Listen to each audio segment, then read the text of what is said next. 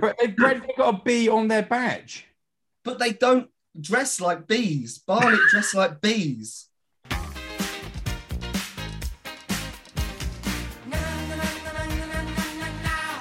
Wrestling should be fun, should be fun. Wrestling should be fun. Wrestling should be fun, should be fun. Wrestling should be fun. Brothers, sisters, gender resistors, welcome to the Wrestling Should Be Fun podcast. This is episode 55. And as regular listeners will already know, this isn't the voice of Don Van Dam. No, it's your stand-in host. It's me, Big Laddie Cool, Matt Connolly. But I haven't really been watching much wrestling lately. But luckily for you guys, I've got three lads who've been watching plenty, or at least I hope they have. Otherwise, they have no business being here. Let's introduce them. First up, it's the boss, Ross Casey. How are you, my man? Yeah, very well, thanks. Very well. Glad the football season's over. We can be stress free for about two months now, eh? Well, yeah, I see there's a lot of ex Bristol City lads uh, on the market, mate. Going to get the band back together. Bit of Flint, bit of Freeman. And Marlon Pack and Korey Smith. They're all available. Mate, you could really roll it back. Straight back to League One. also, lo- loving the work on the uh, on the Twitter this week with the Renaissance paintings of the AEW wrestlers. How long did that take? Oh, that was a Saturday well spent. That was a good like five hours. when it hit over 100 likes, I was like, "That'll do. That'll do. that, that's worth it."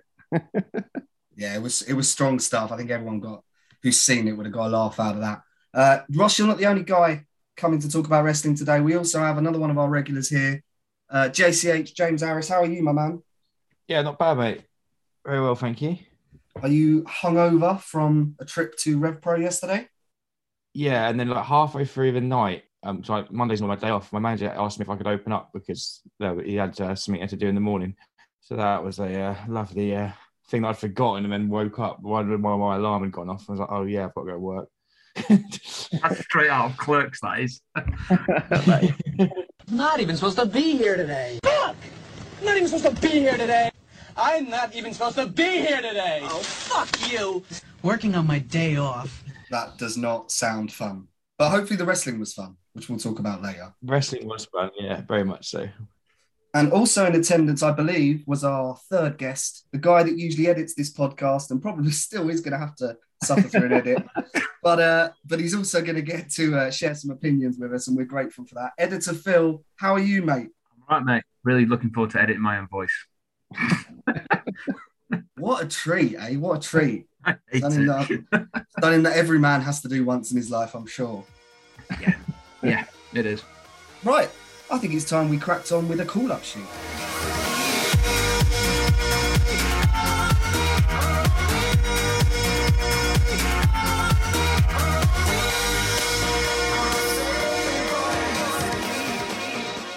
So we've only got two entries today because I think people were too busy answering my question of um, who's the first wrestler that you think of when you see this Raw logo. So, first up, we've got the Phoenix and the Dragon, Nathan Banks, someone who loves music, life, family, and everything else. And everything else. Very wrestling should be fun, that isn't it? Very yeah. Cool. yeah. I mean, there's two nicknames he's given himself there. What were those first two? The Phoenix and the Dragon. And the Dragon.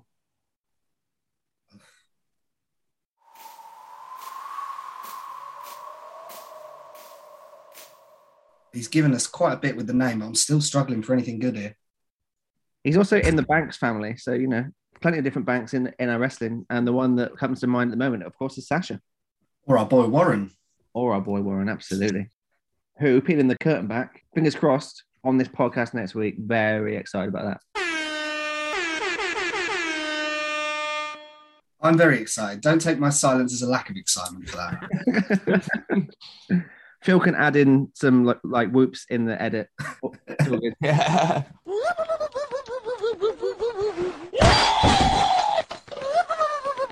Yeah, I've got nothing for our man, like apart from just say he loves a fantasy, doesn't he? He's got his phoenix, he's got his dragon. I'm really struggling for him. Anyone else? I think he's got to have something uh, fire based, as he's the phoenix and the dragon both linked with fire. Obviously, the rising from the ashes. Uh, that could be his finisher. Yeah. And um, the dragon. So he's got some sort of fire-based outfit. Maybe he could be a fireman. Fireman Banks. Here we go. And he plays with fire, so he's straight into a feud with Joey, right? Yeah. Oh Lord, yeah. Good grief. And last but not least, uh, we've got David, birthday guy, young buck Davy. It's his birthday, and he's got a Snapchat called Skater Boy WS. He was a skater boy. She said, "See you later, boy." He wasn't good enough for her. Right, well, he's written his own theme music there. Avril Lavigne. Yeah. I'm thinking it's uh it's kind of I'm taking influence from do you remember DDP's WWE gimmick when he went a bit mad and he was an inspirational kind of talker? Oh yeah, yeah. Um, but I think the birthday thing, every day's a birthday for this guy. So he's just constantly telling everyone, hey, cheer up. It's every day's a birthday. It's a bit like the Mad Hatters, aren't isn't that their thing as well in Alice in Wonderland? Let's Yeah. give him a hat as well then. yeah. He's got a hat, and every day's a birthday. Sounds. it sounds very impact. Yeah, it, that's where it'll start at least and hone his skills for the big leagues. So that's it for the call up sheet. But as we've only had two, I've come up with a little idea for a little game based on Twitter profiles. So I'm going to bring up some wrestlers' bios and you have to guess who they are. Oh, All right. I will definitely be bad at this. Let's go. Yeah, I'm going to go on a random scroll in my little list. Pro wrestler since 2000, guided by the universe, fo- following my intuition. If you can't be everybody's cup of tea, just be really good coffee. Oh no. Who's this? Since 2000. Brado. Not Grado, but is British. And we've seen him this year, I think. 2000. Is that too new for, I don't know how long he's been going. Is it Jody Fleisch? Not Jody Fleisch, but right era. One more guess. Jonny Storm. It was Dean Allmark. Ah, Dino. Unlucky guys. I was in the ballpark there. I wasn't, I, I don't feel too bad. Next up, and the first went and poured out his vial upon the earth. Anti-hero, cult member. One of the lads in that stable AWF now, uh, Brody King. Very King, close. Yeah. Very close. Brody King was, was what I was thinking as well. Says it Malakai Black. It's technically him. It's the Sumerian Death Squad page. Next up, the only gen- the only wrestler from my generation not signed by WWE. Quite the achievement. I've seen that. Ah, Hmm. It's a British wrestler from before the boom. Hmm. um, Haskins. Or No, do you mean, oh, you mean before that though? yeah, he carried on into it a little bit. He's a big fan of Dream Team from the podcast that I listen to. oh, what? what a hero! I'm struggling with that era. James Mason. It's not. It's Madman Manson. Ah, Next up, we've got someone that we saw very recently. There's a clue. Just an old chunk of coal. That's it. That's, that is it. Oh, brilliant. Well, how can we not get this one? I mean, so much to go on. We've seen them and they've written five words, was that? he was on the progress card last weekend. Um, Gene Money. not Gene Money. This is, oh, this is going to be great content. I was just thinking. I wasn't there. That's my excuse. Neither was I. Yeah, we've got I, an I was there in body only. Really, I was real. we both picked on the card. Uh, it was Jörn Simmons, Big, big uh, old chunk of coal, and I agree with him. okay, this one might be a little bit easier. Occasional TV villain, philanthropist, public speaker, and fitness enthusiast. Simon Dean. is this modern wrestler? this is someone who's been in the in the news recently for stepping down. Steph. Steph. Steph. Yes. Well, philanthropist was the giveaway, wasn't it? didn't she call? Didn't she say philanthropy was the best form of charity or something like that once? She did. What Two a more, I reckon. Two more. Okay, let's go with the Black Country Pirlo. David Wheater. Black Country Pirlo. Uh, is it a um, Kid Lykos? Not like us. I'm trying to think of wrestlers from around that way. There's loads, isn't there? like literally like half. Like most of them. oh, I don't know. It's not him, but let's say Trent. Not Trent. He's got long hair, hasn't he? Like Pirlo. He's the JCH? Black Country Sweeney Todd. I think. It was actually the Black Country Pirlo is Dave Mastiff, apparently. that is very generous of himself. What are the scores, Ross? Um, one nil nil, and I gave you Stephanie basically. oh, right. Do I get a half a point for uh, Ali Black? Well, when you screw me over with judging again, Ross. Uh, yeah. Yeah, let's give you half a point. Okay, let's let's see who gets this first. Professional ass kicking machine, AEW wrestling, bodybuilder, dad, machine. He's put it twice. Ryan Cage. It is Brian Cage. Oh. JCH is one with the machine that is Brian Cage. So I think that game may just stay at episode 55. You've got to try everything once. Absolutely. So we tried it. It was low scoring, but James got the win. Well done, James. Thanks, guys. okay. Uh, well, with the cool up sheet and an amazing game there done, let's move on to what the nerds are watching. I've been watching you. A la la la la long. A la la la la long, long, long, long, long. Come on. A la la la la long. A la la la la long, long, long, long, long. Hey. Now, uh, this week, well, uh, in fact, a day before this podcast is being recorded, uh, was the Rev Pro show. What was the name of that Rev Pro show, guys? Sorry for my Epic hands. Encounters. Epic Encounters. Uh, and I've heard some good things, but I wasn't there. But I know two of the panel today were there. Uh, so I'm going to ask you both. First up, uh, let's go with our regular JCH. What was the best thing at Epic Encounter?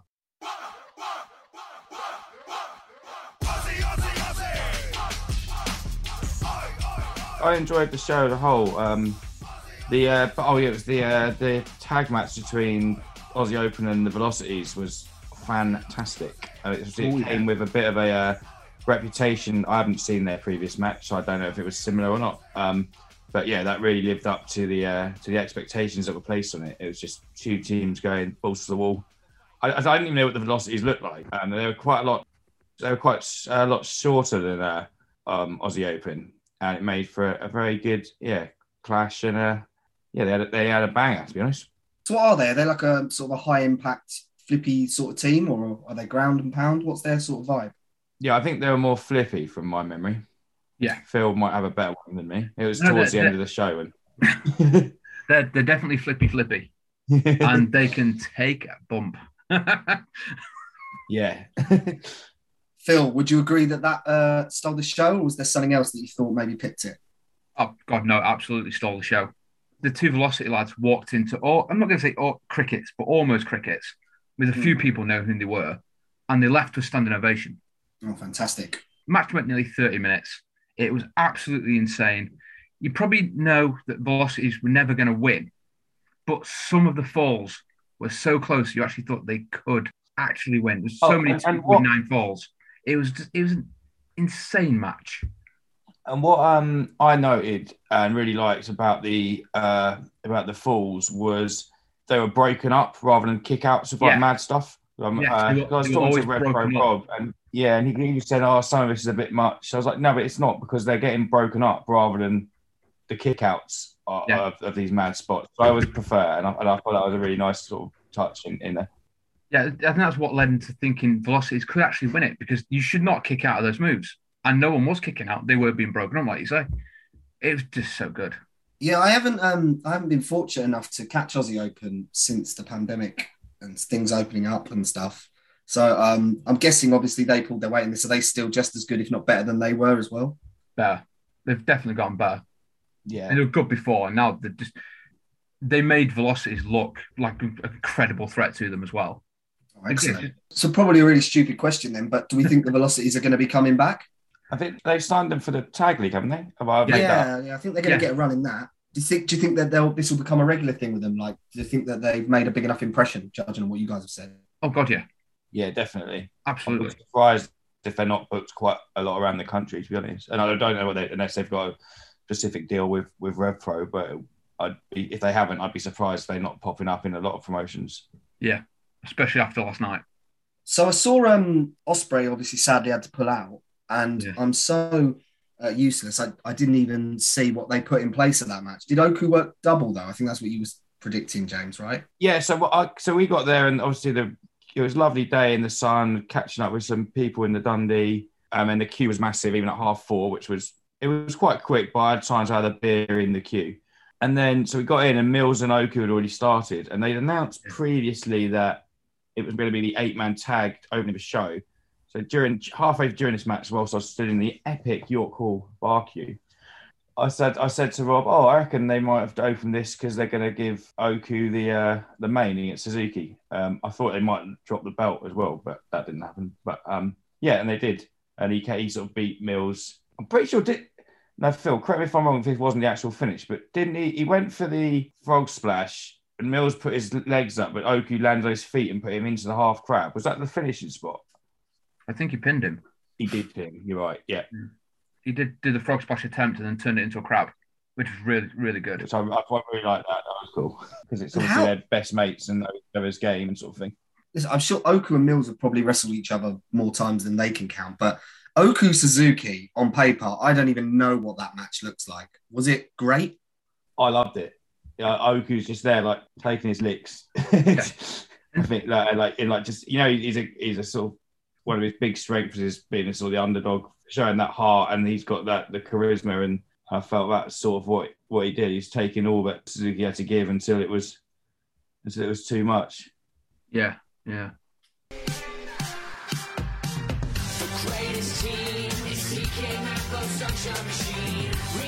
Uh, Phil, I want to talk as well about this eight man. A few wrestling should be fun friends in there. That on paper sounded bonkers. Was it bonkers?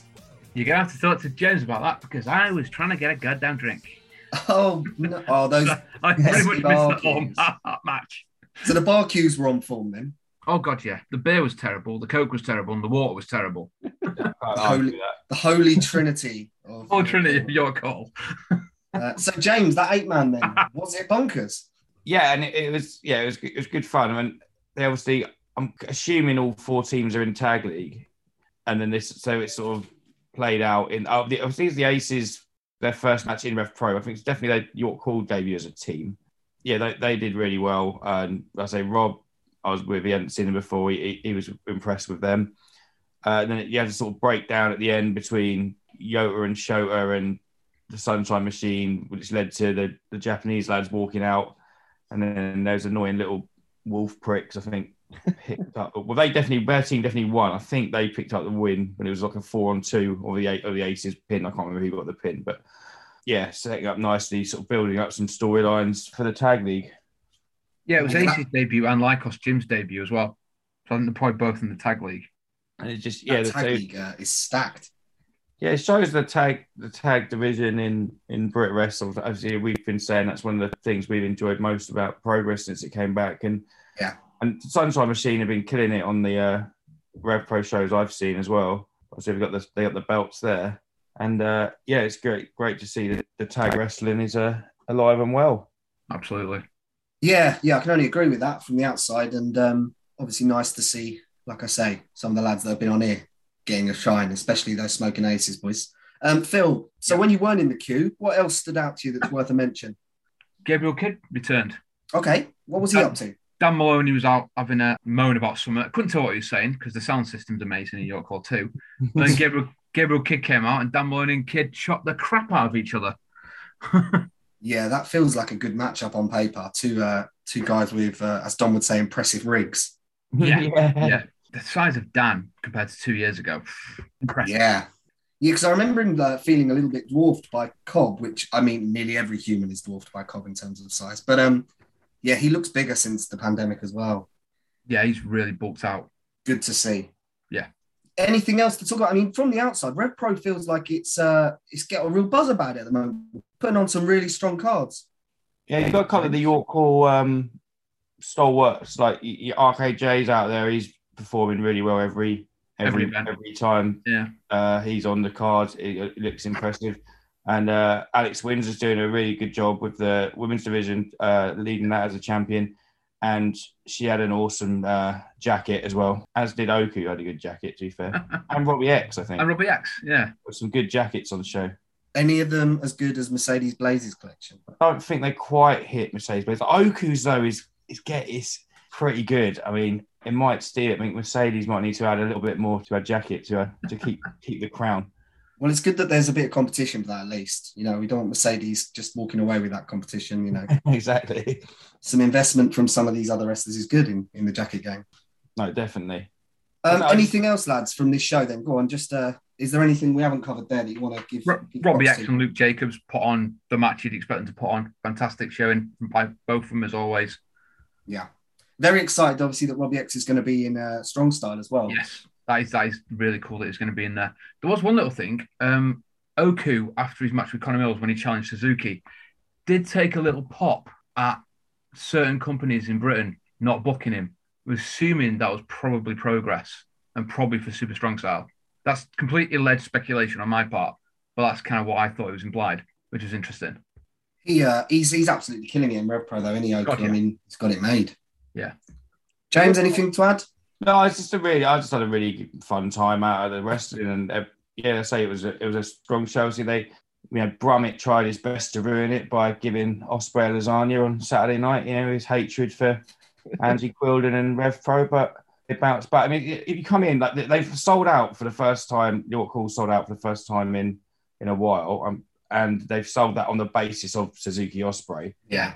And then I think that and the Velocities match, uh, Aussie Open match was the only real announcements when they sold most of the tickets. So it's, ba- it's basically Ospreay and Suzuki has sold it out, Yeah. and then had to lose him, obviously, like without time to get a replacement. Yeah. Um, and yes, I think they did the best sort of option they could. I thought it would, it would either be, I said, I thought they might have, if if they had it a day earlier, if like Ospreay had gone at the same time as Cobb got ruled out, I thought they might have done Suzuki RKJ, which I also would have been pretty special. Yeah. Um, but uh, yeah, I think they did really well in the circumstances of what they gave us, and I, I wasn't disappointed with my day out. Not apart from when Justin Thomas nicked my boy Will Zalatoris to the USPGA, but that's a different story. Well, um, your tales of the bar queue are still what's holding me back from completely committing to Well, going to I- Pro shows. I will say there's this lovely Welsh bloke that me and Rob met in the queue who said to us there's, a, there's the big queue and he said I was going to stand at the other side because they've got they're funneling it in from two ends. So we did have a half as big a queue as the people who just stood in the first queue. So there was that. But yeah, the the beer the beer's terrible, and at least you can see the match from the queue. That's the one benefit. Well, half the match until you get around the corner. But Well, yeah.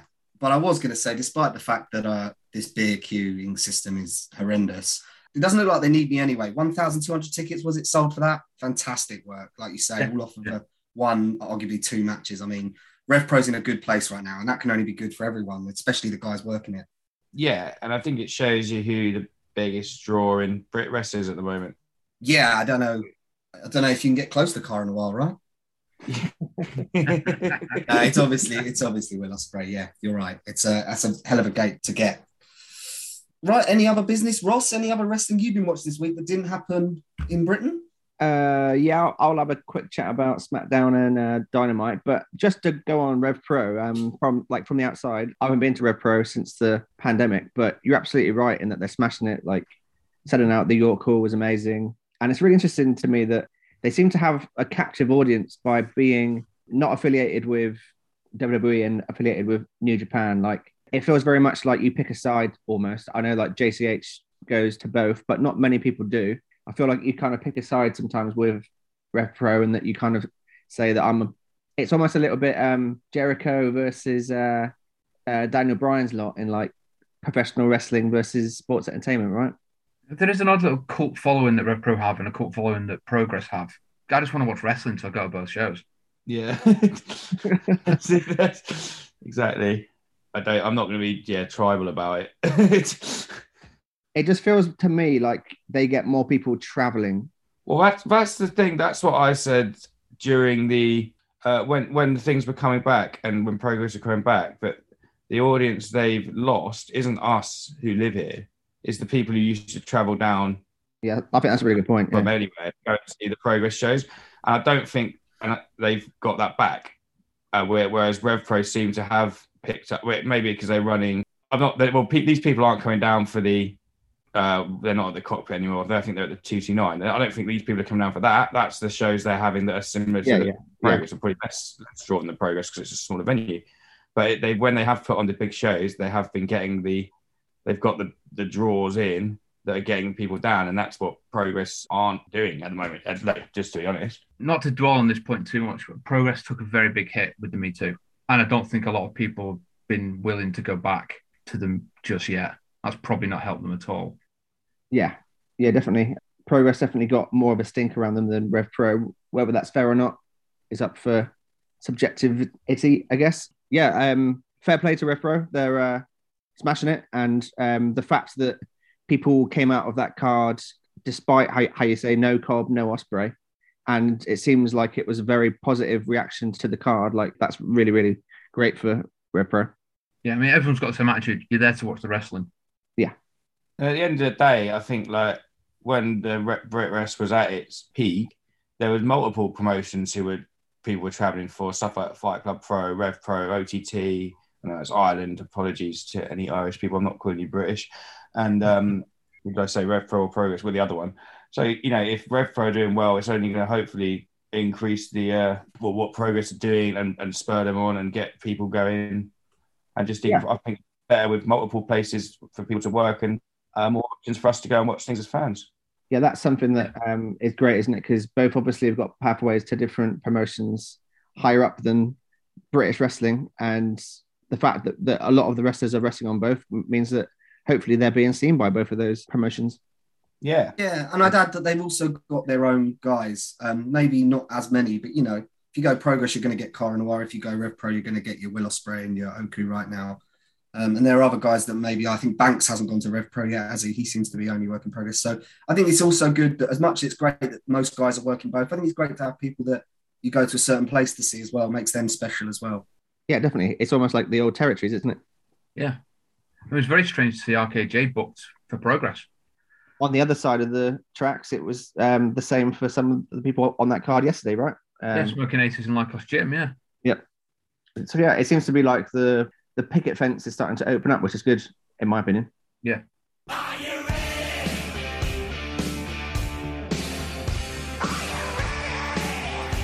But going back to uh, wrestling that's not British wrestling, um, did you guys see the end of SmackDown that caused all the kids to cry on the weekend? I saw your Pep Guardiola meme, Ross. That's all I've said. okay. So there was the picture of Pep Guardiola crying after the game, and I said that um, Pep has just seen the ending from last week's SmackDown.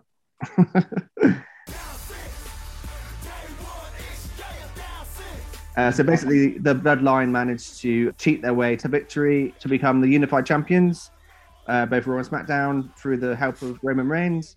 And after the match, there was a beatdown. Jey Uso did an insane uh, Shane McMahon style jump off the turnbuckle through the table onto Riddle. And then after that, uh, all three were just kind of beating down on uh, RK Bro. And it kept on cutting to the crowd, and there were so many kids just in tears. And Roman Reigns was smirking away, laughing away and it just cut to like a fade to black and it was like yeah that's proper heeldom and like yeah it's, it's obviously easier to get that reaction from kids like we were all kids once watching wrestling and i'm sure that you've got that one heel that made you first react like that i know mine was earthquake so yeah like it gave me nice nice like warm fuzzy feelings of that's the next generation of wrestling fans and they're being treated to having their their uh, dreams crushed which as a wrestling fan is a great thing. it gets you coming back for more because you want to see those guys get their comeuppance. And at that age, that's a really cool thing. So yeah, fair play to WWE on that side of things. and a one wider point on that, Ross, I'm glad that there's potentially just one tag division. Potentially, yeah, uh, very much like the women's was for the last year or so. which- yeah. Yeah, Uh, I just they've, they've got the tag teams there, but not the great numbers. So I think having one division will help everyone. yeah, it seems like the brand split may be coming to an end. Who who knows? But um, yeah, I think that's that's a good thing. It's about time now that the Usos and RK Bro break away from each other because those two feel like they've been wrestling for the last four months, which is fine because it's been great matches. But enough is enough, and it's time for a change, as Owen Hart would say. Um, Can. I ask you a question, Ross? yeah, As you said, yeah, it's sort of like you keep people coming back because we want to see them get their comeuppance. Yeah. Roman Reigns doesn't really have a comeuppance, does he? not In yet. the last two years. That's a long, long, pa- long payoff. there. I know, right? Conran, did you predict him to go this year again? Do you know what? I didn't, but I honestly had it as number six if I'd have had to have gone for number six. And I just thought, nah, we're going to go with Ryback coming back, which is obviously a brilliant prediction to make because he's not embarrassed himself this year, is he? So yeah, it was. I was thinking he might go again, but it did seem a bit ambitious, especially with uh, the UK show in the summer. I thought maybe that was a good opportunity to do a big change. And then the Um, Lesnar, you never knew with the Les, never quite know who the Lesnar. Yeah, yeah. I, I think I think if it's going to be a change before the the Rock match or whatever's been rumored, I do think that that Drew at the Castle is as close a chance as, of it moving, but we'll see. Ross, what do you think? I think it happens at the Clash, personally. To Drew, Yeah, yeah, to Drew. But I feel like there's a potential for Reigns to possibly win it back at some point because that's just what they do. Because I think, isn't it that um, Money in the Bank now is not to be claimed at any time? It is now to be claimed at WrestleMania. I didn't know that, but that's cool if it's true. Uh, so that gives, I'm assuming the money one has to be on Cody, right? Yeah, Surely. So yeah. I would have thought so. but then Cody versus Drew would be face to face, which, as you all know, I'm not a fan of. But um, I would love to just be, be like part of that crowd when Drew wins. Like sometimes you just have to take those moments, don't you? Um, I know that people throw stones at, at WWE for booking moments and not stories sometimes, but if there was a choice between Drew losing the match and winning it and losing it the next week, I'm choosing the latter because I want to be there for it, you know? Yeah, for sure. I don't think I can begrudge you that, Ross. I think that's very fair. And also, actually looking back at history, um, like didn't Bulldog drop his title like two months after he won it at SummerSlam '92? So, yeah, to Shawn Michaels. Well, that, that was probably because he was so high on coke. They wanted to get rid of him. allegedly, allegedly high on coke.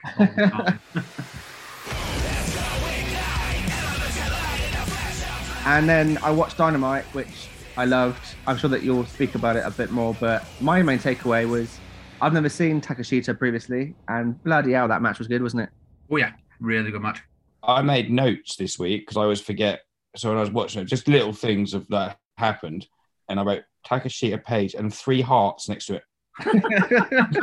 Yeah, I think I think um, well, like you say, we'll go into the, the episode maybe when we're talking about the preview in the roundtable. But this Takeshita guy, I know nothing about him. Where's he popped up from? Where's his home promotion? DDT, is it? I believe. I don't know. I'd not heard of him before. He popped up in AEW He either. wrestled a couple of weeks ago. He wrestled, was it Jay Lee for a couple of weeks ago? yeah, Well, that was the first time I'd seen him. Uh, but this was a different level. Yeah, feel like it- they were great. Page, Page looked great. So many neck bumps. Yeah, they had. So there were some hard hits in this. He gave me kind of um, Kota vibes, That's a Like- good thing. That's like- a good thing. like stacked, Yeah. like stacked, powerful, and speedy. Did he out the mafia after the match?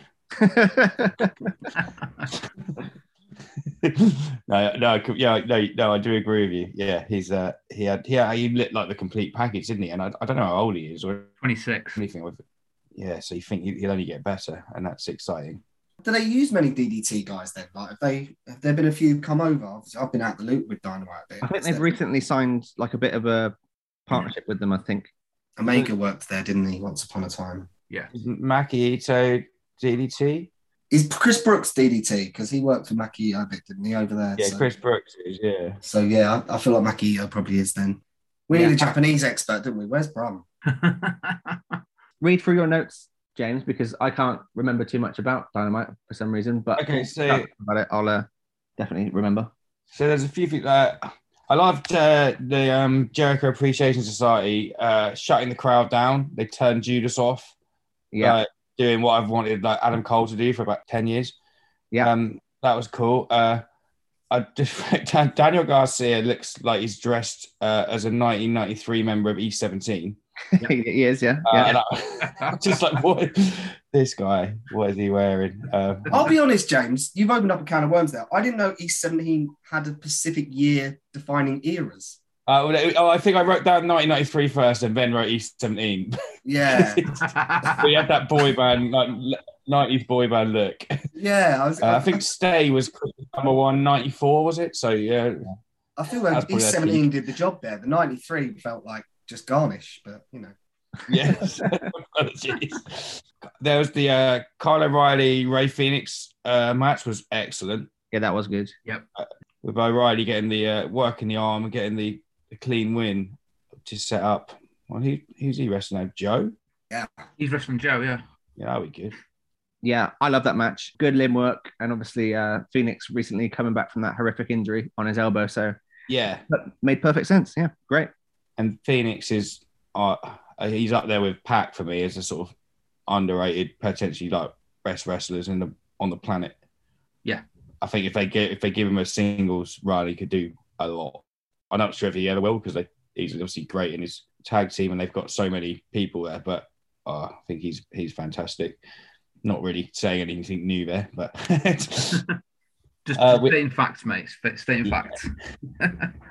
um, we had the Wardlow, uh, Cody. No, it's not Cody. Wardlow, MJF. Wardlow being Cody, but not being Cody. Taking the lashes, uh, with, which he just absolutely no sold until about the ninth one, which was just a complete opposite of like the Cody taking him, and he just just MJF getting more and more pissed off at him for not like breaking, and he it was and it's, yeah, that was great.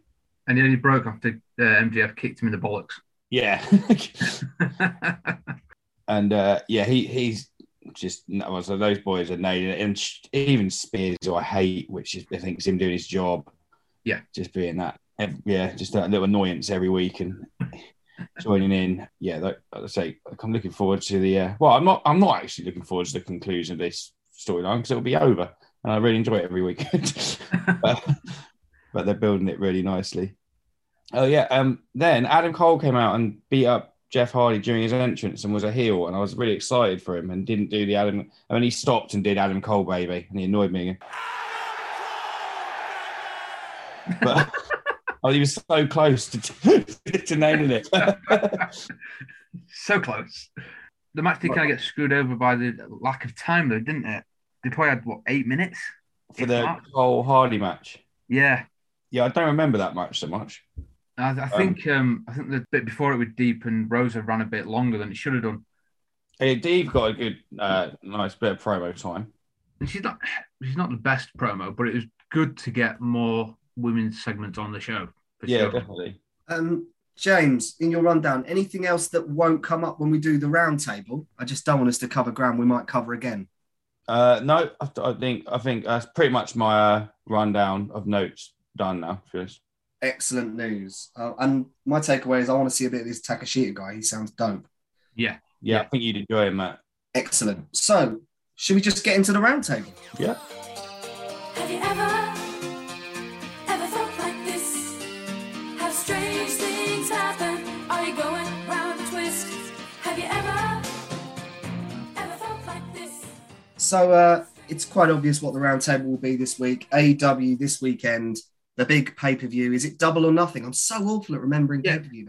Double or nothing. I just just remember these companies is hard enough for me. Double or nothing this weekend. It must be like the fourth one now, right? 9, 20, 20. Yeah. The Fourth fourth one. double or nothing, is it?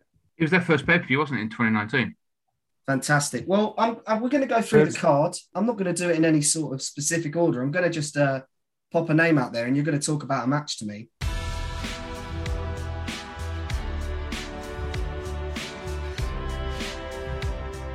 So uh, let's start with Ross. Ross, what match are you most looking forward to on this card?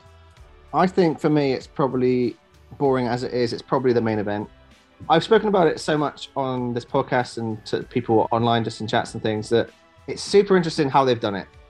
I'm not entirely sure what happens to each of the characters coming out of it. Each CM Punk and Hangman Page, previous to this feud, they were both massively beloved characters, and now that they've been put pitted against each other, and in such a way that it hasn't been a kind of a Ring of Honor, shake hands, may the best man win type vibe.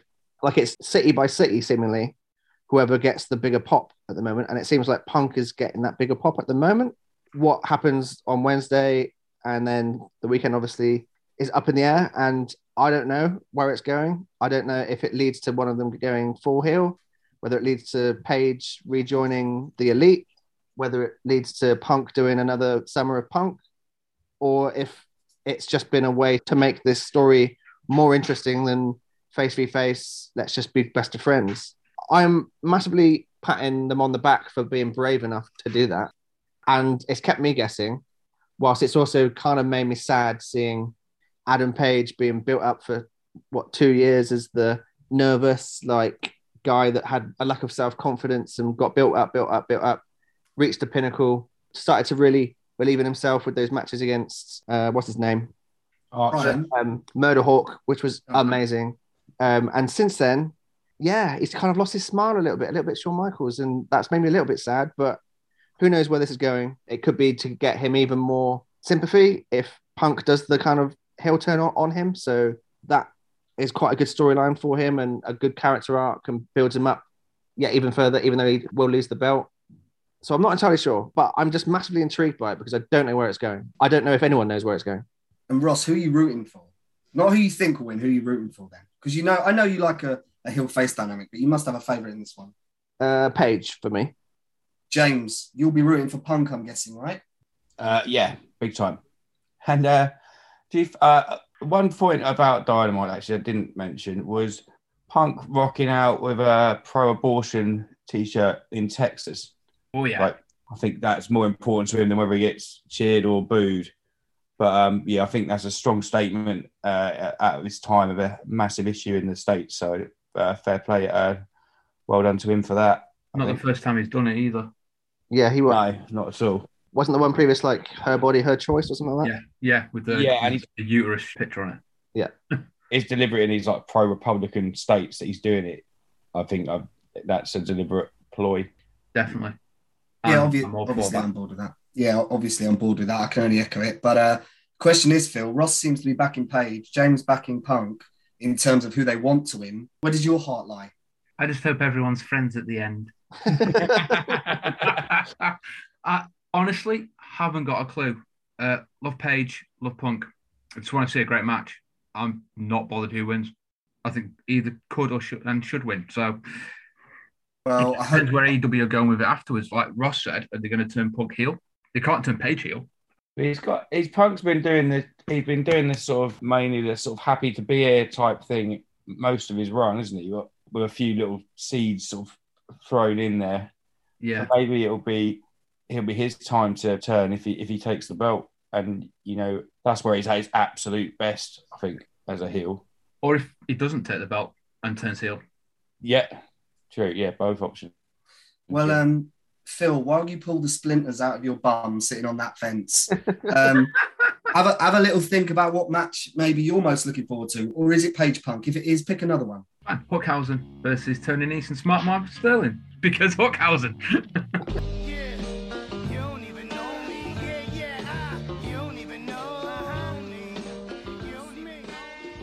So I've not seen any of this, and Hookhausen, I'm presuming, is Hook and Danhausen. Um, it is indeed. Phil, is this just because they're just a great odd couple and you're fully invested? I know James is invested in Hook. Are you just not sure what you're going to get from this match, or what's the reason Very- for your love for it? I'm intrigued to see what they're going to do. And Hook's awesome, and Danhausen's awesome. Oh yes, Danhausen here. Danhausen says, go buy the new, very nice, very evil t-shirt on prowrestlingtees.com slash Danhausen. So put them together. Why not? One of the weird odd, odd couples. I don't think AEW have had a sort of odd couple tag team up to now. They're kind of the perfect four for each other. So Is Smart Yeah. Mark a wrestler then? Or he is a he- wrestler in other promotions, but he's just a mouthpiece in AEW. So he can wrestle if he if he needs to. Did you see that, that video they did? the, the training montage of the two yeah. teams, like just Tony Nese like beating up Sterling and making him run the stairs, and then Hook doing all these impressive things, and Danhausen trying to do like He's very eating good. crisp in the background and stuff. yeah, it was really good. It was really well done. James, are you equally looking forward to this because your boy Hook's in it? yeah, and I say, and and as uh, as I'm also a big Tony Nese fan from my days of loving 205 Live. I think I mentioned it last week. So um, yeah, and yeah, Danhausen has grown on me with his partnership with Hook, and they're very entertaining. Yeah. and uh, I think it's on the buy-in, so I might even get to watch it before I fall asleep. Yeah, it's just on the buy-in. Yeah. Ross Hookhausen feel very wrestling should be fun from what I'm hearing. Absolutely, yeah, yeah. Beautiful odd couple, very um Goldust and Booker T. Into it. I'm into it now.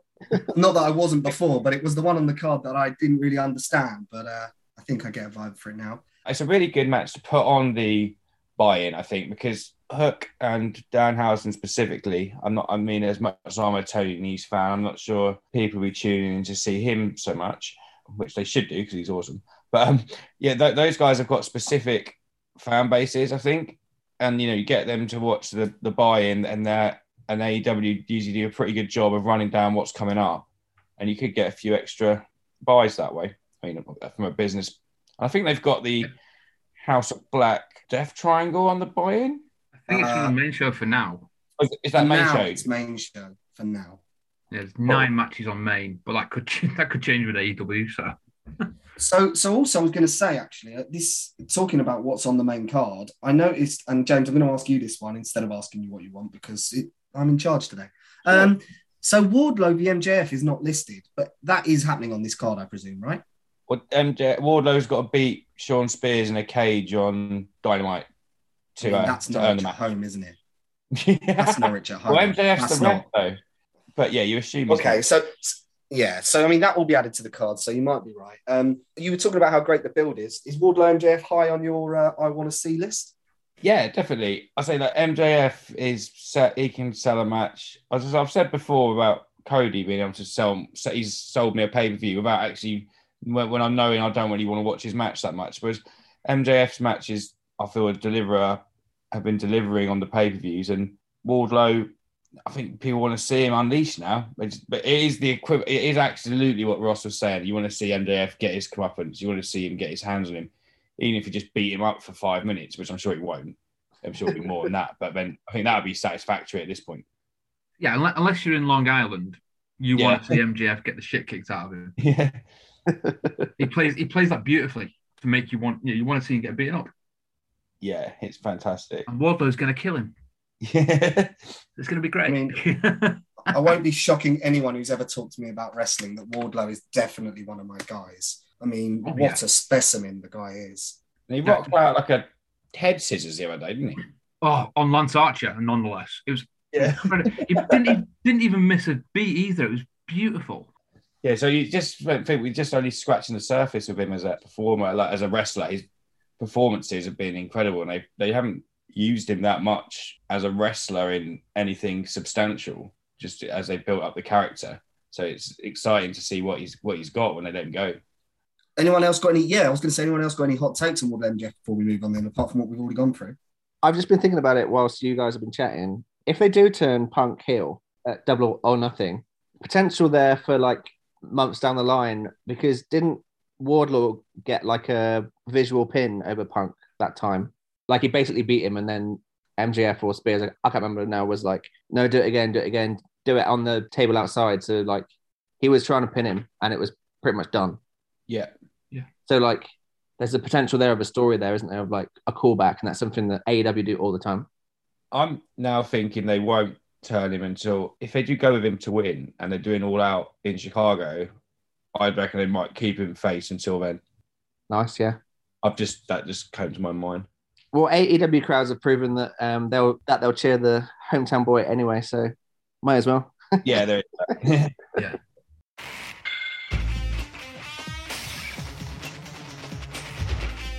Ross, let's talk about these two um, Owen Hart tournaments. Is that I don't know the exact name for them again because I'm useless, no Uh, research. just, just the Owen Hart Cup. the Owen Hart Cup, beautiful. Which one do you want to talk about, the men or the women? I've enjoyed both. Let's go with the women. Yeah, so I've got it down as either Britt Baker or Toni Storm facing Ruby Soho or Kris Statlander in the final. Correct. Yeah, yeah. We got a favourite for that? I think it's going to be Storm. I think that uh, Storm's going to win it. Would that not mean Britt's not on the pay per view though? Like from someone who hasn't been keeping up, is she not uh, someone you want on your pay per view? Um, if it's going to pay off the story from her losing to Toni Storm, then I think that's the way to go. And I know that we've spoken about uh, the potential for Jamie Hayter becoming a face potentially down the line. And I think that if Hayter gets the blame for her taking the loss or, or something along those lines, then that's decent for me. Wouldn't it be more likely that they're going to turn Britt face by having Hayter betray her? Because Sound. Britt gets cheered anyway. Most places Yeah. she goes, she's just she's a crap heel, just like her boyfriend Adam Cole.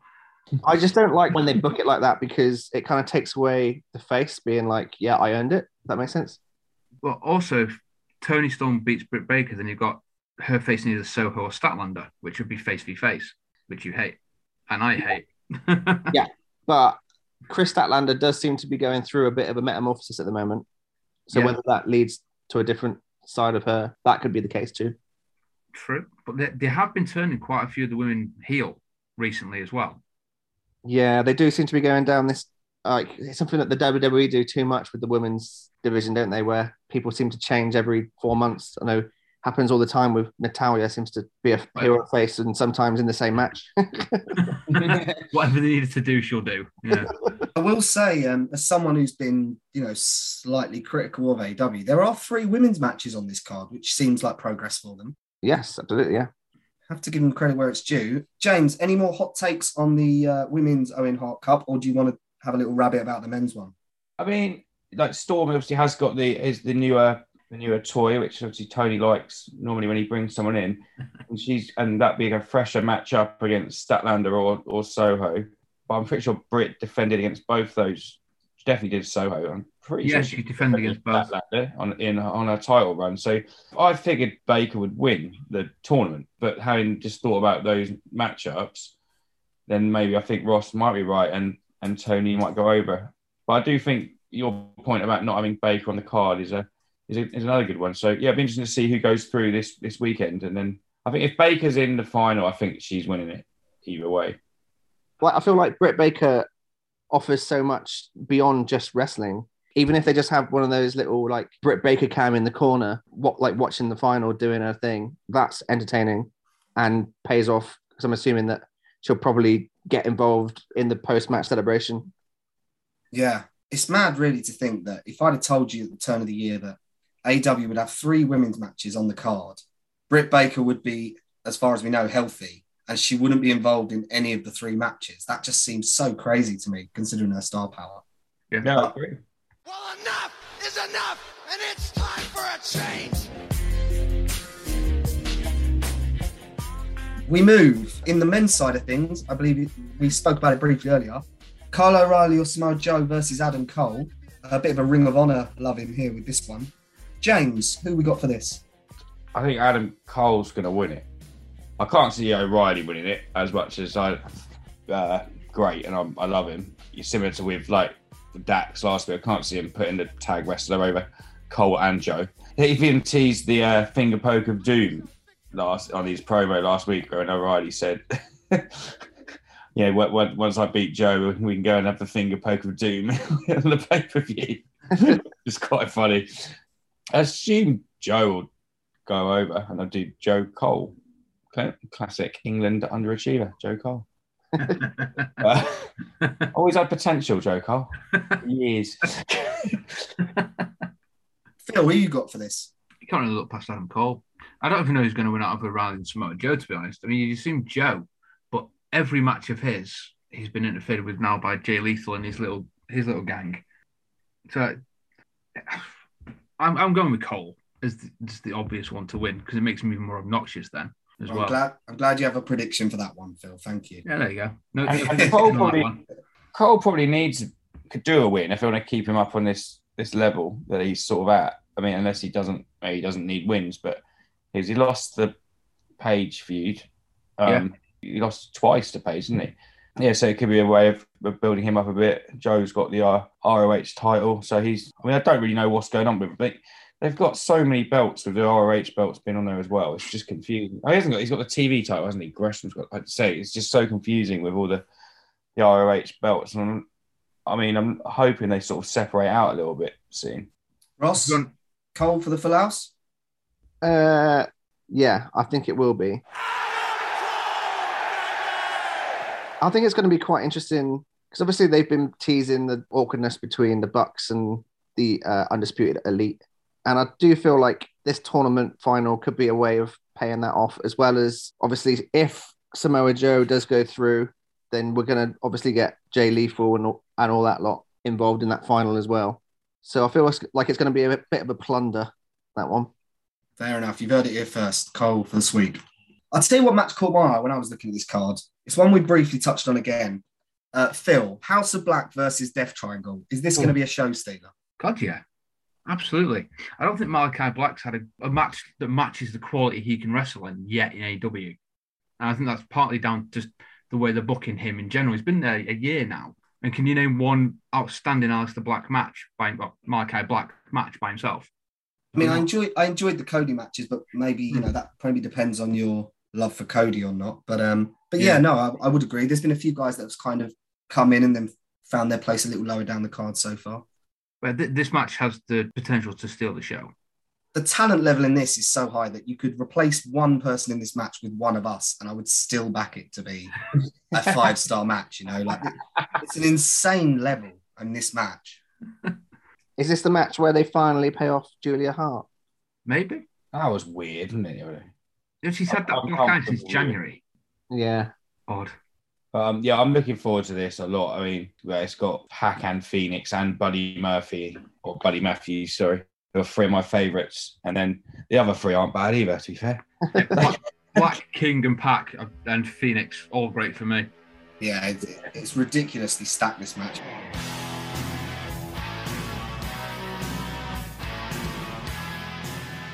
Speaking of matches that are stacked, Ross, the most wrestling should be fun match on the card is probably this Anarchy in the Arena match. I mean, I don't even know where to start talking about that one. You just give me your thoughts.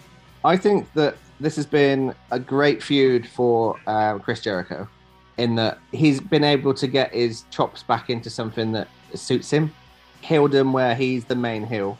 Hager, Garcia, Parker, and Menard, they're all good wrestlers, but none of them really have the charisma that Jericho's got. So he's in there front and center like he was with the inner circle, and that's where he's at his best for me. And last week's promo, James touched on it earlier when he was just talking about Dynamite. I thought he was back to his absolute best with his um, mic work there. I don't know if you guys thought that. Oh, it was brilliant promo. There was like some weird bits about William Regal shoving a toothpaste up his ass. But, but, um, but um, yeah, it was it was great work. I mean, Jericho just pointing out the little feuds that the Blackpool Combat Club and whatever Eddie Kingston's crew then that that lot had had in the past, like with Moxley and Santana with the eye match, and Danielson and Kingston. He called you a prick. You are a prick. Kingston's classic. and then when he tried to set up the uh, what's it, cinematic wrestling, Jon Moxley's like, no, fuck off. I'm not having that. We'll have a fight. We're not having your bullshit cinematic wrestling match. Uh, yeah, a lot of them were were great. And Jer- Jericho would just I'll throw a fireball at you because I'm a wizard. it's so funny. It's such a knob. I just feel like Jericho's at his absolute best when he's a heel and he's still being charismatic. Like when he was um, up against what, what's what's Dan Lambert's team called again? Top team. Oh no, at least they're not top team. America's top American team. top team. Yeah. Like the dynamic for me, it just wasn't working. Whereas this, we've got Kingston and Moxley and Regal who can all kind of bounce off him. Like he's absolutely perfect at it, and he's front and center, and it's all about him. And that's where he's at his best, in my opinion. I know that lots of people are ready to see the, the back of Chris Jericho in terms of in ring work, but he can talk you into anything when it comes to wrestling, in my opinion. And he's talked himself into a anarchy in the arena match, which you know, I'm all for it. It's a little note on that was that um, it kind of reminded me of when uh, because they didn't want this like silliness of this stadium stampede, which actually like part of that crowd were, were a bit like, oh, when he said anarchy in the arena match, it kind of reminded me of when Trent Seven was given the opportunity to choose any match type, and he said, fours count anywhere in the ring." yeah, love that. That was such a good moment. Yeah. But yeah, part of me is a little bit sad that that, that it's not a stadium stampede because those are just silly fun. but I completely understand why it's not. And the definition between the the two um, stables, whilst it doesn't make complete sense because you got someone like Garcia and Hager who have never really been sports ent- entertainers. Let, let's be honest. I get the premise and I get the story. It's easy to follow and makes perfect sense. So, yeah, all for it. It'd be interesting 'cause I, for me. It's got to be a quite a convincing win for the for the Blackpool Combat Club boys. They just seem on a outside of Jericho. They seem on a sort of a different level than Yeah, the Jericho Appreciation Society at the moment. I mean, but but then they did sort of sow that seeds of doubt by pointing out, you know, they're not a team. They're not all on the same page. yeah. Uh, The one, the one caveat to that to me is, um, I know when Bryan Danielson first managed to convince Moxley to like become a team, he was saying about what a dream it would be to like train these guys, and he mentioned, uh, what's his name? Uh, Garcia. Garcia. Yeah, Garcia was one of them. Yeah. yeah so like this is an opportunity for garcia to be in the ring with uh, the likes of danielson and go toe to toe with them whilst the other four are doing their silly shit and later in the year probably you know it plays into potentially garcia joining uh, the combat club because let's face it he fits a lot better in that uh, stable than jericho's even though he looks like e17 in, in yeah, I'm not sure he'd get away with with that outfit in the uh, in the Combat Club. Okay, we've got four more matches still to talk about. Uh, we can go briefer on them if you want. James, I'm going to give you the option of talking about either Jade Cargill versus Anna Jay or Thunder Rosa versus Serena Deeb.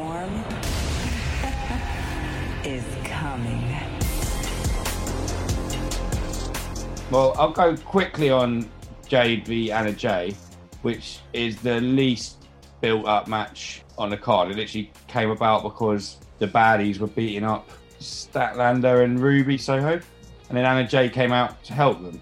And then the next five minutes later, they were like, "Oh, there's a match, uh, Anna Jay. You got you can have a title match on the pay per view." So What, there's not what much to number's say Jade about on? What number is Jade on? uh, undefeated. She's 30 Um, now. Yeah. Yeah, and and uh, they they present the presentation of Jade and her with the stable with Hogan and Red Velvet's been excellent. in The way she just sort of cuts down Mark Sterling, and so uh, I'm glad she's on the card. But they haven't really put much into that build. I I mean, unless I've missed it, which I don't think I have, because that's No, it is very much, oh, we need Jade on the card. What can we do? We'll do this. It is that. Yeah, and I can see why they've done that because she's going to be a big part of their future, you'd imagine. Yeah. Can I just quickly ask the people that have been watching it? Because I haven't seen Anna Jay in weeks since she was pretty rubbishly trying to help Tay Conti. Is she with Dark Order now or not? She's still in Dark Order. She's still in understood the whole Dark Order um, hand thing. Dark Order have kind of been pushed aside a little bit. They've been on Dark and Elevation a lot, Right. Okay. but yeah, they've not not been hugely on the main shows. They've not had the promos they used to have either. And now also Stu Grayson has left AEW. Because I'm assuming that Cargill will have the baddies by her side, whereas Jay We'll be on her own. will be on her own, which it just doesn't make sense to me. Yeah. You're in a stable. Sounding more like AEW Dark and Elevation or that, am I right? Oh, Hey, that's pretty good. Well, that sounds like we've got the the most out of Cargill Anna Jay that anyone's going to get out of it. Uh, so, Phil, you can give me something on Thunder Rosa and Serena Deeb. uh, the best women's wrestler going today, Serena Deeb. Yeah, she's and fantastic. Thunder Rosa's probably the second. So it's going to be a hell of a match. Hopefully, the crowd give it the respect it deserves. Yeah, I was going to go as far as saying as well, like, is it too cliche to say, I hope they get the time they deserve? No, I think that's I think that's a fair comment as well. I'm not sure in the past how long the um, women's title matches have gone on AEW, but they've never felt like the um, the main attraction in terms of in ring quality. But this feels like it could be um, up there as technically speaking as good as anything in the ring. So Yeah, I'm the, hoping they the get a lot of best time.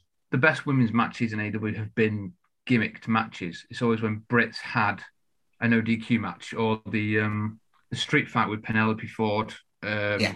the cat, not the cat, uh, the bunny, the bunny, and Anna Jay and Tay Conti, which was an absolute belter of a match, but it was a gimmick match. So actually getting to watch two of the best female wrestlers wrestle a singles match will be quite refreshing, I think, because it should be a really good match. I hope. Yeah, from the outside, this one looks good. Yeah. I, I agree. I think it should be a should be a banger. And they've they've given it as we touched on. No, they've given it promo time, and they've been telling a bit of a story uh, outside of. Well, Deeb's been on a character arc for a while, hasn't she? And she Yeah. had a great. Oh, to be fair, like, some of the matches she had with Shida were, were very good, actually. Yeah, they're all pretty damn good matches. Yeah. Any any burning takes to add to that, Ross? No, just completely agree that uh, it's worthy of being given time, and uh, hopefully it is. But with the potential of the MJF match being added to this card, if you're watching live in Britain, good luck. yeah, it's gonna be it's gonna be a five a.m. finish, I think, from midnight to five a.m.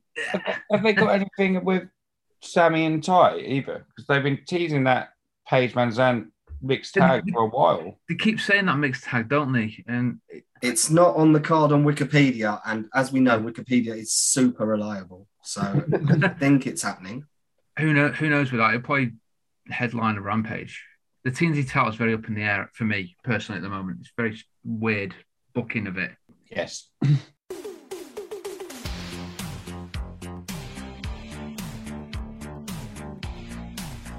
Well, here's a match. I'll, I'll go to you, Ross. This match, uh, on paper, I can't believe it hasn't been spoken about, Ball, but maybe that's to do with the build. The tag title match is a triple threat between Jungle Boy Luchasaurus, Hobbs and Starks, and Lee and Swerve. I mean, that to me sounds like it's going to be bananas. Is it just not had a strong build, or? Uh, so, so it was only built last week. Oh, there we go. I, I disagree. Yeah, I'll, go on, James. I was going to say the same thing, probably.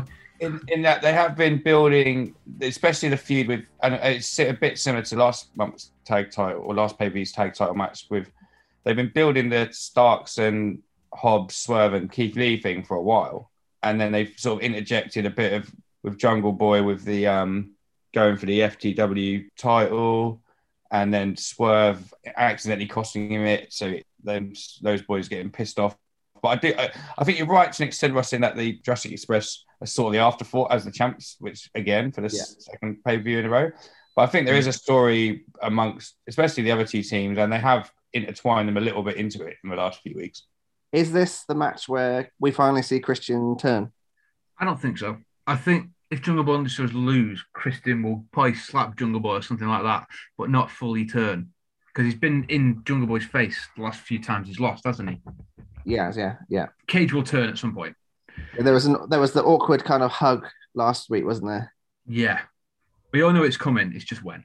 Yeah, yeah. yeah. Tell you what I love about this match from the outside again is uh three massive lads and three clearly big lads, but for the sake of the guys they're tagging with, smaller lads. Um, Yeah. going at it, and I just, I mean, Luchasaurus, Hobbs, and Keith Lee slapping me Phrasing. Is just going to be so good. Slapping me. You win. I mean, Phrasing. that's the part I want to see. Well, on uh, on Dynamite, you'll see Jungle Boy versus Starks versus Swerve. Again, pretty dope. Yeah. Um, Yeah, yeah, I just I've not really heard much hype for this one, so I was surprised. But it sounds like that will just be a real fun, spotty bit of everything going on match. So Yeah, I I imagine it'll be early on in the card. Oh, I, I, I always might get the same spot as they got last time. And like I say, I love the tag match with Red Dragon and the Bucks and Lucha- Jurassic. I can never get his name right. Jurassic Express. And I, ex- yeah, expecting this one to be uh, to be pretty special as well. Again, in that match, Jungle Boy and Luchasaurus were a slight afterthought. Yeah, I thought they came out of it as looking like absolute million dollars. Oh, absolutely. Absolutely. Totally agree with that. Because you're in there with Red Dragon and Bucks and they'll make you look amazing. And they did. Yeah. But their whole tag team title run has been a slight afterthought to the other teams around them. Which is a shame because shame. they're both super talented dudes. Which I But don't then- Yeah. I say it, it is about, and this is I'm I'm just sort of thinking on the fly. Um, I should save this for the Book of Bingo. That's why I'll need that.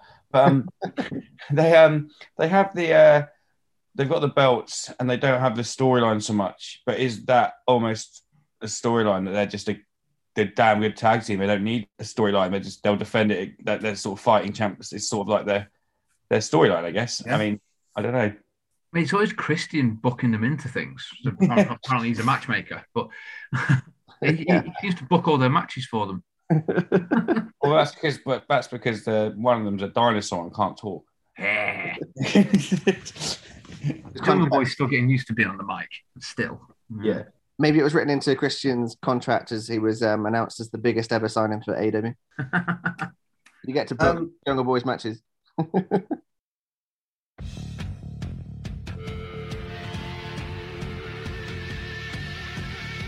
There is one more match on this card, but you guys did cover it a bit last week. But I know James has probably still got loads to talk about it. Uh, the Hardys and the Young Bucks, James. Um, has a week of television moved on and got you any more excited for it? No. I agree with that. I saw it in Ring of Honor when Matt Hardy could still walk. I'd say as as we sort of uh, Ross sort of convinced me last week. Yes, it was in Ring of Honor. But this is a bigger company with bigger eyes, and it makes sense why they're doing it.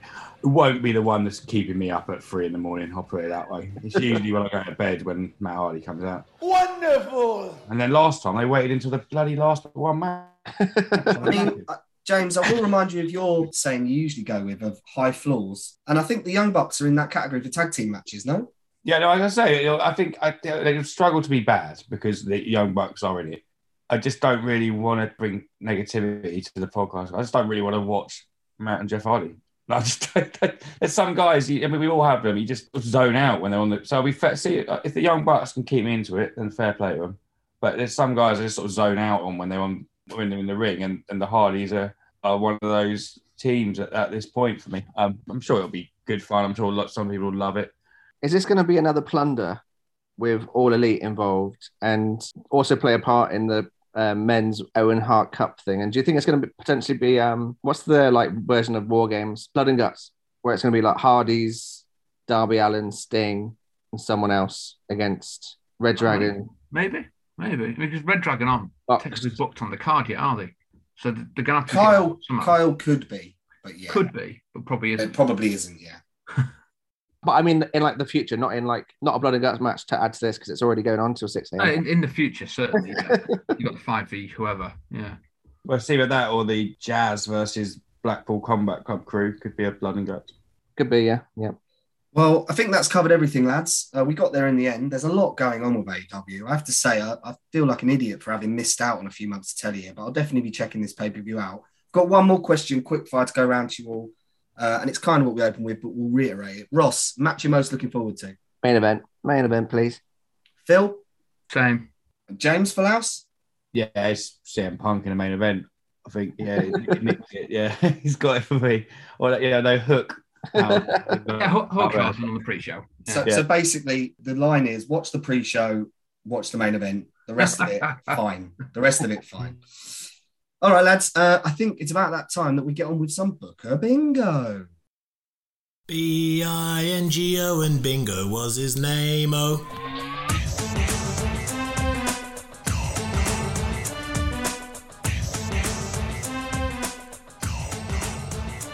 Ross, I don't have the spreadsheet. Okay.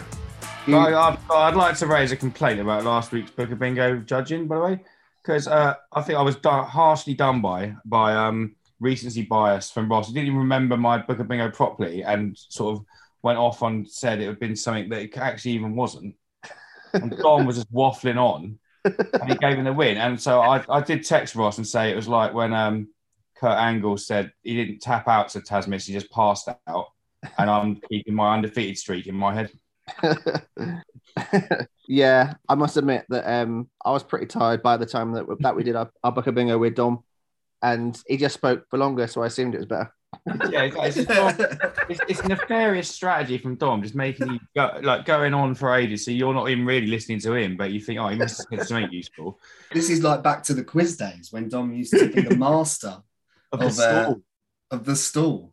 Yeah, Just a little sly anecdote to get us all talking while he while he thought of the answer. Cheeky. maybe it's a Dom heel turn, not a Ross heel turn. But he's it in such a clever way, he's making me think that Ross has turned on me when in fact it's him. The layers to this. Layers. Oh. Did you get that link, Matt?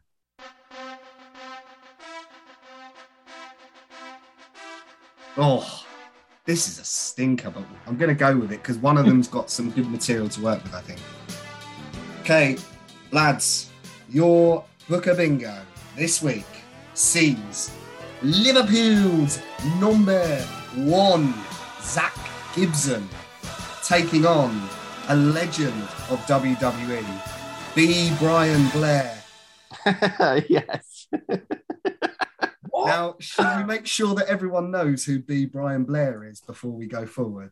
I've, I've never heard of him. You what? He was one half of the Killer Bees in the a- late yeah. 80s in WWF. Was it called B. Brian Blair? B. B. Brian Blair. Yeah. And they used to wear masks. And wrestle in stripy black and yellow trunks. Because they're bees. But like, the Killer Bees, yeah. I think only one of them wrestled in a mask, but they did this thing where like one of them would put a mask on and like kind of cheat, like a bit of a Bellas. Twin Yeah. magic thing, right. bit of a Yeah, better vibe. I think Edge and Christian did that. They also did the Conquistadors. They did, yeah. I think Edge and Christian might have done the cheat with the mask. Because Killer Bees were faces in WWF. Yeah. And back then you didn't cheat as a face because, you know, squeaky clean. Yeah. They definitely did some kind of like mirroring something or other. But yeah, Apparently, he quit WWF because he didn't want to become a heel.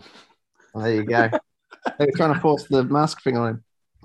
The, the best thing about um, the Edge and Christian Los Conquistadors, by the way, is obviously, as we all know, the fact they were called Jose and Jose B.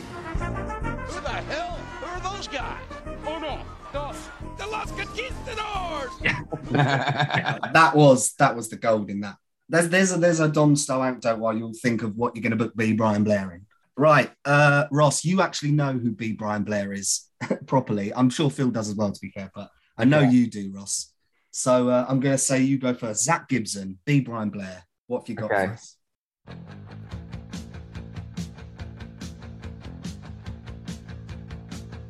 So we're going to book it in 1989 WWF. And B. Brian Blair is backstage and he gets introduced to a jobber by the name of Zach Gibson, uh, who's come over from the UK through uh, links with uh, Davey Boy Smith. And Davey Boy is a bit of a ribber. So he tells uh, B. Brian Blair to um, to tell uh, Harley Race that his hubcaps have been nicked and uh, it's actually Davey Boy that's done it. So um, Harley Race faces Zach Gibson in a match on on um, main event, and uh, absolutely kills him like a, like it's similar to the Perry that Perry Saturn match against Mike Bell um, and he only just survives. It's it's um it's all over the dirt sheets about this guy Zach Gibson and that he took the beating because of the hubcaps problem that happened previously, and Zach Gibson's not seen again because he's got a broken jaw. And he comes back, and his next match is against B. Brian Blair. And B. Brian Blair overhears that it was Davey Boy who actually told Harley Race that it was Zach Gibson just based on his geography. And the problem there is that Zach Gibson won't believe him because David, because Davey Boy to him is his absolute hero.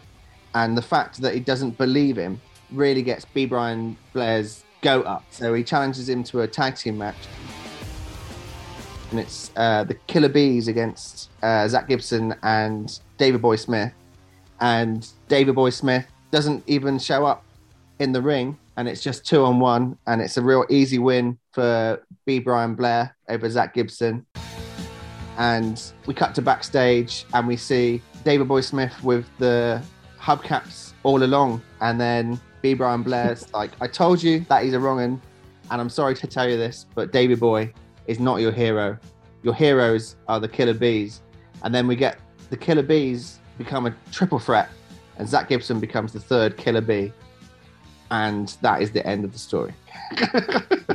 So Zach Gibson will become the Killer Z. Yes, that's even better. Book it for him. no, no, that's fine. Um, I tell you what, I was going to go with Phil next, but I feel like James has given it a lot of talk about how great he's been at Booker Bingo lately, uh, and he must have had a couple of minutes there while Ross explained beautifully his story to have looked who the hell B Brian Blair is. So James, you can go second. Okay, so we're in modern day, no, 2016, height of Zach Gibson, heeldom in Brit Wres. Let's go progress. And he's coming out with his Liverpool and his soon to be and all this greatness. and uh, so what, basically, he's they're wrestling in um, southwest London, and he's uh, calling out. Uh, no, sorry, it's it's this it's this year. It's this year. It needs to be this year. So he's basically cutting a promo on uh, I want to say Thomas Frank and Ivan Toney, and he's had a proper go at um, Christian Eriksen, despite all his greatness of a and the lovely story he's had, and he's just really insulting the bees. And so to their aid comes B. Brian Blair, the original Killer Bees, not in black and yellow anymore, but in red and white, as he comes to defend uh, his namesake, Brentford Football Club. And uh, in the Merton Community Hall, Zach Gibson and B. Brian Blair go one on one. And as it's Liverpool versus Brentford, Zach Gibson wins. I mean, I can't argue with that really, but I will say you will lose points for. I mean, I'm from, uh, as you know, Harry Brown, a good friend of mine. He gets very enraged when Brentford are called the Bees as a Barnet fan because they don't look like bees, whereas Barnet do. So that could lose you points when it comes down to deciding who wins this. Just going to say that now. Yeah, but I can. I didn't want to go up to the hive. no one does. To be fair. No one does. Edgar Davids didn't have the same story as Christian Eriksen. That's the problem. Well, I mean, yeah, Barnet had some really famous managers. Like they had Harry Kewell last season as well. Sean Devine. Sean Devine. Some real heroes there. Tim Flowers managed him as well. Blackburn legend Tim Flowers was manager of Barnet for a bit. Really? Yeah, last season he was rubbish. You had to let him go in the end. He was rubbish. He was. Little bit, little bit of non-league football talk aside, Phil, have you got anything to top Ross and James's efforts? Probably not. oh God. Uh, the reason I don't come on this very often is Booker Bingo. Uh, I'll straight up say that. right, what we got? Okay.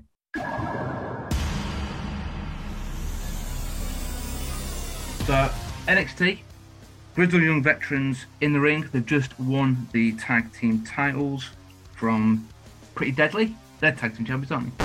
Uh, I think it's Mustache Mountain at the moment, currently. Real NXT, Ross, not the one you watch. Oh, The, the US one. Yeah. Yeah. That's where they are, isn't it? yeah, you're absolutely right there, mate. Sorry, dude. Yeah, yeah, yeah. Right, So yeah, they, they've gone over all the card. They've beaten everyone. Gibson gets on the mic, runs down the tag division in NXT, saying there's no one good enough to beat us. We've beaten everyone here. Arena lights go off.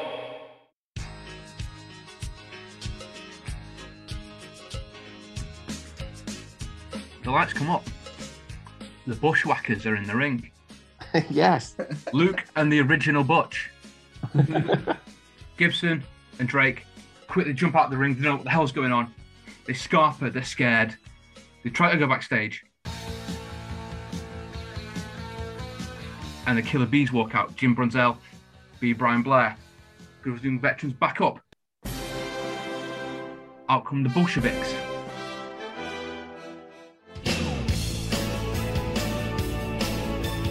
Out come Strike Force. Gibson and James, they split through the crowd. All these four legend legendary tag teams are left waiting there. They go to commercial. The next week, Gibson and Drake backstage saying, We weren't ready for that. We weren't prepared for that. What the hell are these rejects, these old timers doing here?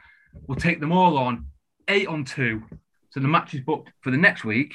Before the match happens the next week, Gibson and Drake take out all of the tag teams backstage. They sort them, take them out.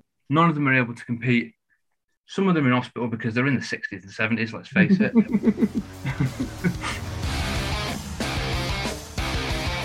so they're in the ring again, running down the tag division, running down the veterans that they've just destroyed. But it was all a ruse. And the eight men, they're not that injured. They've come out and they've taken out James Drake from behind. All of them have jumped him. James Drake, he's done one. He's run off. He's a coward. Gibson's on his own. Seven of the guys, they all get out, and it's B. Brian Blair left in the ring. They call for a ref. Bell rings. B. Brian Blair takes out Zach Gibson. Really easy win. And that's how the feud ends. that was shit. I apologize. No, no, no, no, no. There was a lot of notes on that one actually. Um, first up, I'd never considered the thought of Pete Dunne being a bushwhacker, which is a fantastic, hopefully, future book of bingo that we get. Um, and secondly, you do lose one point for not calling him jumping Jim Brunzell, which you know I always like that little jumping bit before his name. You Did anyone Um, else mention Jim Brazil in theirs though? Or was it just Well, this is why you- You also win a point for, for mentioning him, so it evens out. Um, and also, Strike Force and the Bolsheviks getting a run out as well. I mean, Yes. payday for everyone, isn't it? Um, Exactly. It's very, it's very tight. You've all put, you've all put forward good booking ideas considering the talent you've been given here. Because he went first and because he's the boss, I'm gonna go for Ross. Yes. Really, I really like that one. Um, First I like, me in ages. I liked all three, but as I said, Even- James you're lucky listening genuinely on video chat. if James wants this to become victimization, that's fine, but I can't let you win when you're calling Brentford the bees. It just can't fly with this guy. It just Like, can't. yet, yet again, I have been a victim of a Harry will kill me. It's not If he- my fault. If he finds out that I even listened to someone call Brentford the bees, I'll be in trouble. Let alone giving him a precious victory in Booker Bingo. So I'm sorry, Phil. Excellent effort as well. You're unlucky to lose, but Ross, you, you nick it this week, mate. Why can't they both have the same nickname? Because one of them look like a bee and one of them don't. But they've Brentford got a B on their badge. But they don't dress like bees. Barnet dress like bees. Their badge is a bee with Brentford Football Club 1889 on it. Don't care. They don't look like bees. I'll be taking this one to the to the uh, court of arbitration. Why have Brentford got a B if they're wearing red and white then? I don't know. Isn't it just because the first letter's B and they're lazy? They went, yeah, with the bees. I, I can't tell you that. I don't- my Brentford history is uh, not as strong as why are Barnet called the Bees? Because they wear bee colours Right. Don't they wear orange? and black, like a bee. It's yellow and black though. Isn't it's more bee than red and white? I'm not sure. And well, there you go. Barnet, their first kit was black and purple. So your mate That's Harry's been lying to you, mate. Listen, they wear they wear amber, yellow, whatever colour you want to call it. Yeah, they, gold. they do now. But if you look Yeah. at their kit history, their first kit was black and purple. So There's- why, have they, why have they chosen the bees? I think you need to have a word with Harry. we can open a steward's inquiry separately, but we can all agree they're more bee-like now than Brentford. Now, sure- yeah, but I black, black and yellow shirt and call myself the bee. Uh, to be fair, I'm not gonna- do it. Barnet don't even play in Barnet anymore. Why am I defending them? I'm sure the fans in North Bergen are loving this Discord about football. Ugh. I also Barnet and Brentford were in the same league at one point. Look at them now. It's Jeez, sad. yeah. Anyway, this is dissolved into useless non-league football talk slash Premier League talk, bizarrely. Anything that we need to plug here, Ross? You you're in charge, you're the boss, literally. Um, the Instagram at Wrestling Should Be Fun, run by Dom. I'm not sure if we're going to any shows this week, so we probably will won't have any live stuff on there. But uh, the Twitter WSBFUN um, updates daily on there. Me, myself, and Dom are both on Apron Bump this month. Dom is reviewing a Ring of Honor show. I'm reviewing Chapter 20 for Progress. And excitingly, we've got Warren Banks on Fingers Crossed, where we'll be discussing Super Strong Style 16. Awesome. A small one actually reminded me of Warren Banks, and I've talked about him before, and I, I swear I won't go on long here. Um, Ignite had their show the same week as Progress two weeks back. Forrest Hayes won the title, but he got injured in the main event. Um, he's got like a GoFundMe to get him through because he can't work now because the injury he's suffered. So Oh, no. if anyone, What if anyone wants to throw him a couple of quid, um, I think I actually can't remember. I think it was like he pulled something out, like something that's going to keep him out for a few months. And I think Oh, no. the wrestling income he was relying on. So he's the champion of my local promotion. If anyone wants to give to his GoFundMe, uh, you'll find it on his wrestling page, Forrest Hayes on Twitter and stuff. Like he's a really good wrestler. He impressed James a lot when James saw him. So it's a shame he got injured, but um, Yeah. wanted to Yeah, give him. so I did. shine. I did catch that injury. Yeah. Yeah. So big up Forrest Hayes. Hope he comes back soon and defends that belt in Bournemouth.